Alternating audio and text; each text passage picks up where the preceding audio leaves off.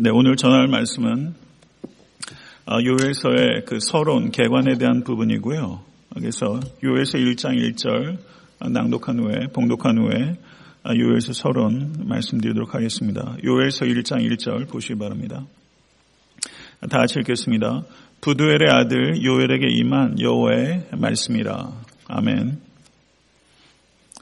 아, 요엘에 대한 소개는 이게 답니다. 부두엘의 아들이라는 것 외에는 그 요엘이 어떤 사람인지에 대해서 어, 역사적 정황이 전혀 제시되어 있지 않습니다. 어, 본문을 유심히 살펴보게 되면 그 유다에 대한 언급, 예루살렘에 대한 언급들이 빈번하게 나오고 어, 제사장의 활동과 그 성전에 대한 언급들이 나오는 것을 볼 때 요엘이 어떤 사람인지 우리가 추론할 수 있을 뿐입니다. 그래서 요엘은 아마도 유다 출신 네, 사람, 제사장으로서 예언자의 역할을 감당했을 가능성이 크다. 이렇게 볼 수 있다는 것이죠.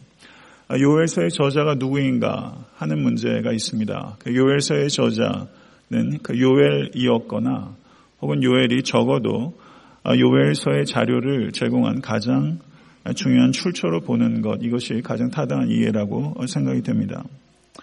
아, 저작 연대에 대해서는 학자들이 주전 9세기 경에서부터 포로 후기인 주전 515년 이후까지 굉장히 폭넓게 이 저작 시기를 보고 있습니다. 아, 본문에 보게 되면 성전의 존재와 기능에 대해서 언급이 되어 있는 것을 볼 때 성전이 없었던 시기가 주전 586년부터 515년 사이입니다. 그때 성전이 없었습니다. 그 사이를 제외하고 주전 9세기부터 515년 이후까지 매우 폭넓게 저작 시기를 저희가 심장할 수 있습니다. 어, 그런데 이렇게 저작 시기에 대해서 다양한 견해들이 있고 통일된 의견들이 없습니다. 아, 그런데 그와 같이 폭넓은 저작 시기에 대해서 이야기를 하고 있지만 가장 그래도 받아들여지는 견해는 바벨론 포로기 이후에 저작이 되었을 것이다라는 의견입니다. 아, 그 이유는 요엘서에 보게 되면 어떠한 왕에 대한 언급도 어, 기록되어 있지 않습니다. 그리고 3장 1절에서 2절을 보게 되면 어, 사로잡힌 자의 귀환에 대해서 언급이 나와 있습니다. 그리고 다른 예언서들을 언급하고 언급하고 있는 것과 같은 구절들이 보입니다. 가령 요엘서 2장 32절은 아마도 오바디아 17절을 언급하는 것으로 어, 보여집니다. 그래서 가장 폭넓게 받아들여진 저작 연대는 학자들에 의해서 바벨론 포로기 이후에 저작되었을 것이다. 이렇게 보는 것입니다. 이게 대체적인 저자와 저작 연대에 대한 아주 개괄적인 이야기고요. 아, 요엘서의 연대를 확정하는 것이 특별히 어렵게 보여지는 것에 대해서 종교 개혁자 칼빈은 매우 중요한 언급을 했습니다. 아, 분명하게 요엘서의 연대에 대해서 밝혀진 것이 없기 때문에 요엘이 가르친 시대를 확정 짓지 않은 채로 그대로 두는 것이 낫다고 볼 수 있겠습니다. 또 우리가 알게 되겠지만 이것은 크게 중요한 문제가 아닙니다. 역사적 지식이 없이는 많은 부분들의 설명이 불가능한 호세와 서와 같은 경우에 그의 시대를 모르는 것은 독자들에게 큰 손실이 될 것입니다. 그렇지만 요엘서의 경우는 그의 시대가 모호하고 불확실할지라도 그의 가르침의 취지는 분명하기 때문에 그 이것이 그렇게 필요하진 않습니다. 이렇게 말을 했어요. 아, 결론적으로 말하면 그 요엘서의 연대를 확정짓는 것은 불가능한 것이라는 것입니다. 그러나 요엘서의 연대를 저희가 정확하게 알 수 없어도 요엘서를 해석하는 데는 크게 장애가 되지 않는다는 것입니다. 왜냐하면 요엘서의 메시지는 어떤 특정한 역사적 상황에 국한된다기보다는 매우 보편적인 메시지를 우리에게 전달하고 있기 때문이다. 이렇게 볼 수 있다는 것이죠. 이해되셨습니까? 역사적 정황을 안다면 좀 더 이해하는 데 용이한 측면이 당연히 있죠. 그렇지만 요엘서는 그 역사적인 어떤 환경에 국한되는 것이 아니라 모든 역사 가운데 있는 어, 이스라엘 백성들과 그리고 교회 전달해주는 보편적인 메시지가 이 요엘서에 있다. 그렇기 때문에 역사적 정황을 구성하지 못해도 그것이 해석상에 크게 문제가 되지 않는다. 이렇게 결론을 내릴 수 있다는 것입니다. 아, 요엘서는 원래 히브리 원문에는 4장으로 구성되어 있는데 우리 번역본 그리고 벌게이트 에서는 3장으로 구성했기 때문에 지금 우리가 보는 성경에서는 3장으로 되어 있습니다. 아, 요엘서는 크게 1장 1절부터 2장 17절까지가 전반부로 볼 수 있다면 2장 18절에서부터 마지막 3장 21절까지가 후반부로 이렇게 볼 수 있습니다. 전반부의 주제는 탄원이라고 본다면 후반부의 주제는 아, 구원의 약속으로 구성되어 있다. 이렇게 볼 수 있습니다. 아, 요엘이 어, 이야기를 시작하는 것은 참혹한 메뚜기 재앙과 가뭄으로 이야기를 시작합니다. 거기에서 출발해서 요엘은 현재 그 메뚜기 재앙과 그리고 가뭄을 단순하게 자연재해로 보지 않고 하나님의 심판의 전조로 이해를 하고 있습니다. 그렇기 때문에 요엘은 이스라엘 백성에게 금식하고 울며 애통함으로 겸손하게 회개하라고 강력하게 촉구하고 있습니다. 그리고 회개는 옷을 찢는 것이 아니라 마음을 찢는 것이라고 이야기를 하며 회개는 외면적 변화가 아니라 내면적 변화라고 이야기를 하고 있습니다. 그래서 2장 13절을 보시게 되면 그는 은혜로우시며 자비로우시며 노하기를 더디하시며 인애가 크시사 뜻을 돌이켜 재앙을 내리지 아니하시리니 이렇게 말하고 있습니다. 어, 이 말씀을 어디서 많이 본 것 같지 않습니까? 이 말씀은 어, 이스라엘 백성이 금송아지를 만들어서 우상 숭배를 했을 때 어, 모세가 중보 기도를 드렸을 때 여호와 하나님께서 뜻을 돌이키셨다라는 내용이 출애굽기 32장 14절에 기록되어 있습니다. 여호와께서 뜻을 돌이키사 말씀하신 화를 그 백성에게 내리지 아니하시리라. 이것이 출애굽기 32장 14절의 내용입니다. 근데 성경을 유심히 살펴보게 되면 하나님께서 뜻을 돌이키셨다는 어, 기록들이 종종 나타납니다. 하나님께서 뜻을 돌이키신 것이 어, 예외적인 행동이 아니라는 것입니다. 가령 역대하 12장 2절을 보시게 되면 르호보암이 스스로 겸비하였고 유다의 선한 일도 있으므로 여호와께서 노를 돌이키사 다 멸하지 아니하셨더라 라고 말하면서 하나님께서 노를 돌이키셨다라는 표현이 등장합니다. 그리고 요나서 3장 10절을 보셔도 하나님이 그들이 행한 것, 곧 그 악한 길에서 돌이켜 떠난 것을 보시고 하나님이 뜻을 돌이키사 그들에게 내리리라고 말씀하신 재앙을 내리지 아니하시니라 라고 말씀하겠습니다. 이와 같이 성경을 보게 되면 하나님께서 뜻을 돌이키셨다. 하나님께서 노를 돌이키셨다라는 표현들이 왕왕 등장하고 있는 것을 볼 수가 있습니다. 아, 리차드 라이스라는 성경학자가 있습니다. 이 사람이 아, 이런 표현을 했습니다. 아, 하나님께서는 그가 하나님이라는 사실에도 불구하고 마음을 바꾸시는 분이 아닙니다. 그가 하나님이시기 때문에 마음을 바꾸시는 분이십니다. 이렇게 표현했어요. 그가 하나님이시기 때문에 마음을 바꾸시는 하나님이시다. 하나님께서 뜻을 돌이키시고 그리고 분노를 돌이키셨다라고 성경이 말하고 있습니다. 성도 여러분, 이 말씀을 통해서 회개가 하나님의 마음을 바꾸게 하는 일종의 보증수표와 같은 것이다. 이렇게 이해하면 안 됩니다. 우리가 회개를 하는 것이 마치 밴딩 머신에 동전을 넣게 되면 하나님께서 뜻을 바꾸시는 것처럼 어떤 기계적인 메커니즘으로 이해할 수는 없다는 뜻입니다. 그런데 하나님께서 우리가 진심을 다해서 마음을 찢으며 회개할 때 하나님께서 뜻을 돌이키시기도 하신다는 것을 우리가 이해해야 한다는 것이죠. 요엘서 2장 14절을 한번 보시기 바랍니다. 요엘서 2장 14절. 같이 한번 읽어보시겠습니다. 주께서 혹시 마음을 뜻을 마음과 뜻을 돌이키시고 그 뒤에 복을 내리사 너희 하나님 여호와께 소제와 전제를 드리게 하지 아니하실는지 누가 알겠느냐? 누가 알겠느냐? 회개를 하게 되면 하나님의 마음을 바꾸게 하는 보증 수표와 같은 것이기 때문에 회개하라고 얘기하는 것이 아니라 하나님께서 뜻을 돌이키실지 누가 알겠느냐. 이렇게 말을 하고 있는 것이죠. 아, 여기에서 우리가 좀 생각해야 될 부분이 있습니다. 성경의 가르침은 하나님의 예고된 심판이 무조건적으로 심판이 임할 수도 있고 그리고 어떤 조건에 따라서 심판이 임할 수도 있다고 가르쳐주는 두 가지 경우들이 있습니다. 어떤 심판의 경우는 철회할 가능성이 있는 심판에 대한 예고가 있다는 것입니다. 무조건적인 심판에 대한 예고는 회개 여부와 상관없이 심판이 임합니다. 그런데 그것을 우리가 판단할 수 없습니다. 우리가 몰라요.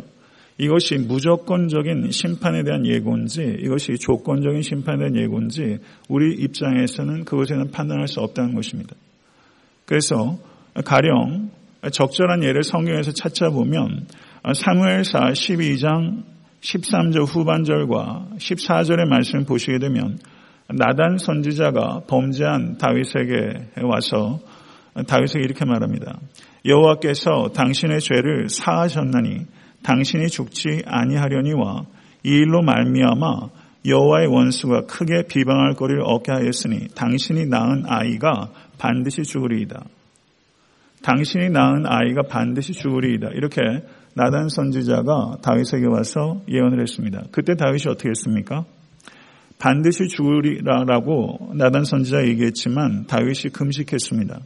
그리고 밤새도록 땅에 엎드려 기도했습니다. 그럼 어땠습니까? 다윗이 기도했다고 하나님께서 이 아이가 죽게 될 것이다라는 예고가 변경이 됐습니까? 아니면 이 아이가 죽었습니까? 죽게 되었죠. 이 아이가 죽었어요. 그 경우에는 하나님께서 그 아이가 죽게 될 것이라는 그 심판에 대한 경고의 말씀이 무조건적인 경고였다고 볼 수 있습니다. 다윗의 회개 여부와 상관없이 하나님의 말씀대로 된 것입니다. 그런데 요나서 3장 4절을 보시게 되면 요나가 그 성읍에 들어가서 하루 동안 다니며 외쳐 이르되 40일이 지나면 느누웨가 무너지리라. 이렇게 경고에 대한 심판이 있었습니다. 그랬더니 니누의 사람들이 어떻게 했습니까? 그 경고에 대한 심판의 말을 듣고 니누의 사람들이 회개했습니다. 그래서 하나님께서 니누의 심판을 내리셨습니까? 철회하셨습니까? 철회하셨습니다. 그랬더니 요나가 어떻게 했습니까? 불평했죠. 자기가 다니면서 심판이 임할 것이라고 얘기했는데 하나님께서 그 심판을 니누의 백성들이 회개하자 철회했어요. 그랬더니 요나가 불평해요. 아, 요나서 4장 1절에서 2절을 보면 요나가 매우 싫어하고 성내며 여호와께 기도하여 이르되 여호와여 내가 고국에 있을 때 이러하겠다고 말씀하지 아니하셨나이까 그러므로 내가 빨리 다시스로 도망하였사오니 주께서는 은혜로우시며 자비로우시며 노하기를 더디하시며 이내가 크시사 뜻을 돌이켜 재앙을 내리지 아니하시는 하나님이신 줄을 내가 알았음이니이다. 니느웨 심판의 경우에는 그것이 무조건적인 심판의 경고입니까? 아니면 조건적인 심판의 경고였습니까? 조건적인 심판의 경고였다는 것이죠. 성도 여러분, 우리가 하나님께서 마음을 돌이키시는 경우가 있다는 것입니다. 뜻을 돌이키시는 경우가 있다는 것입니다. 그것은 어, 그걸 통해서 우리가 하나님의 마음을 읽게 됩니다. 그것은 하나님께서 그의 백성들이 죄에서 돌이키시기를 원하고 회복시키시기를 더 원하신다는 하나님의 마음을 우리가 보게 되는 것입니다. 아, 요엘서에서 가장 대표적인 그 말씀 그리고 성도님들께서 가장 잘 알고 계신 말씀이 요엘서 2장 28절에서 32절의 말씀이라고 할 수 있습니다. 2장 28절의 말씀은 그 후에 라는 말로 시작합니다. 그 후에 2장 28절의 말씀 같이 한번 읽어보겠습니다. 요엘서 2장 28절의 말씀 28절 29절 읽겠습니다. 그 후에 내가 내 영을 만민에게 부어주리니 너희 자녀들이 장래 일을 말할 것이며 너의 늙은이는 꿈을 꾸며 너의 젊은이는 이상을 볼 것이며 그때 내가 또 내 영을 남종과 여종에게 부어줄 것이며 아멘. 여기서 그 후에 라는 말로 시간의 경과를 나타내는 말이 여기 기록되어 있습니다. 그런데 이 그 후에라는 이 표현이 어떤 사건 직후에 일어나는 그 시간적으로 직후에 일어나는 사건을 의미하는 것이 아니라 앞으로 닥칠 어떤 막연한 시간의 경과 후에 일어날 일들을 표현할 때 그 후에라는 표현을 쓰게 되는 것입니다. 요엘이 예언한 그 후에라는 것은 미래에 있게 될 어떤 막연한 시간, 그때 성령이 부어지게 될 것이다. 이렇게 표현했다고 볼 수 있는 것이죠. 그럼 여기에서 요엘이 말한 모든 만민이란 누구를 가리키는가? 그것은 모든 인류를 나타내는 것은 아닙니다. 거기에 보면 너희 자녀들, 너희 늙은이들, 그리고 너희 젊은이들이라고 말하면서 너희라는 말로 한정 짓고 있는 것을 볼 때 언약 공동체 안에 있는 백성들에게만 하나님의 성령이 임한다는 것을 말하는 것입니다. 모든 인류에게 부어준다는 뜻이 아닙니다. 그러면 언약 공동체 안에 있는 사람들에게는 늙은이나 젊은이나 그리고 남종이나 여종이나 차별이 없이 하나님의 영이 부여진다는 것은 하나님의 성령이 나이와 성별과 그리고 지위를 초월하여 성령이 임하게 된다는 예언의 말씀입니다. 아멘 믿으십니까? 하나님의 영이 어떤 특별한 소수의 왕이나 혹은 예언자에게만 임하는 것이 아니라 모든 계약 공동체 안에 있는 모든 믿는 자에게 하나님의 영이 차별 없이 부어지게 된다는 것입니다. 이것이 말세의 징조입니다. 그리고 이 말씀의 성취가 오순절 마가의 다락방에서 부분적으로 성취되기 시작한 것입니다. 성도 여러분, 모든 믿는 자 안에 하나님의 영이 부어져 그 10년 가운데 하나님의 영이 거하시는 것을 믿으실 수 있게 간절히 축원합니다. 민수기 11장 29절을 보시게 되면 모세가 그에게 이르되 내가 나를 두고 시기하느냐 여호와께서 그의 영을 그의 모든 백성에게 주사 다 선지자가 되게 하시기를 원하노라. 이게 모세의 소원이었습니다. 하나님께서 그의 영을 모든 백성에게 주는 것을 모세가 소원했고 이 소원의 성취가 이루어지기 시작한 것이 오순절 성령 강림 사건이라고 할 수 있는 것입니다. 마지막으로 요엘서에서 가장 중요한 주제 가운데 하나가 여호와의 날이라는 표현입니다. 여호와의 날이라는 이와 같은 그 구가 그 구약 성경 전체에서 16번 등장합니다. 그런데 이 여호와의 날이라는 이 표현이 예언서에서만 등장하고 있습니다.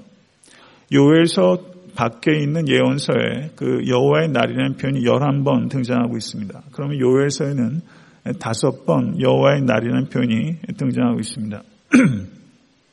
그러므로 요엘서에서 이 여호와의 날은 매우 중요한 주제라고 할 수 있는 것입니다. 요엘서 밖에 이 여호와의 날이라는 표현이 11번 등장합니다. 근데 여호와의 날이란 이 표현은 심판과 제일 아, 심판과 밀접하게 연관돼서 등장하는 것입니다. 11번 등장하는데 그 중에서 이스라엘의 심판을 언급할 때 8번 사용되고 있고 이방인의 심판의 의미로 사용된 것이 3번입니다. 모두 11번의 용례가 심판과 연관되어 있습니다.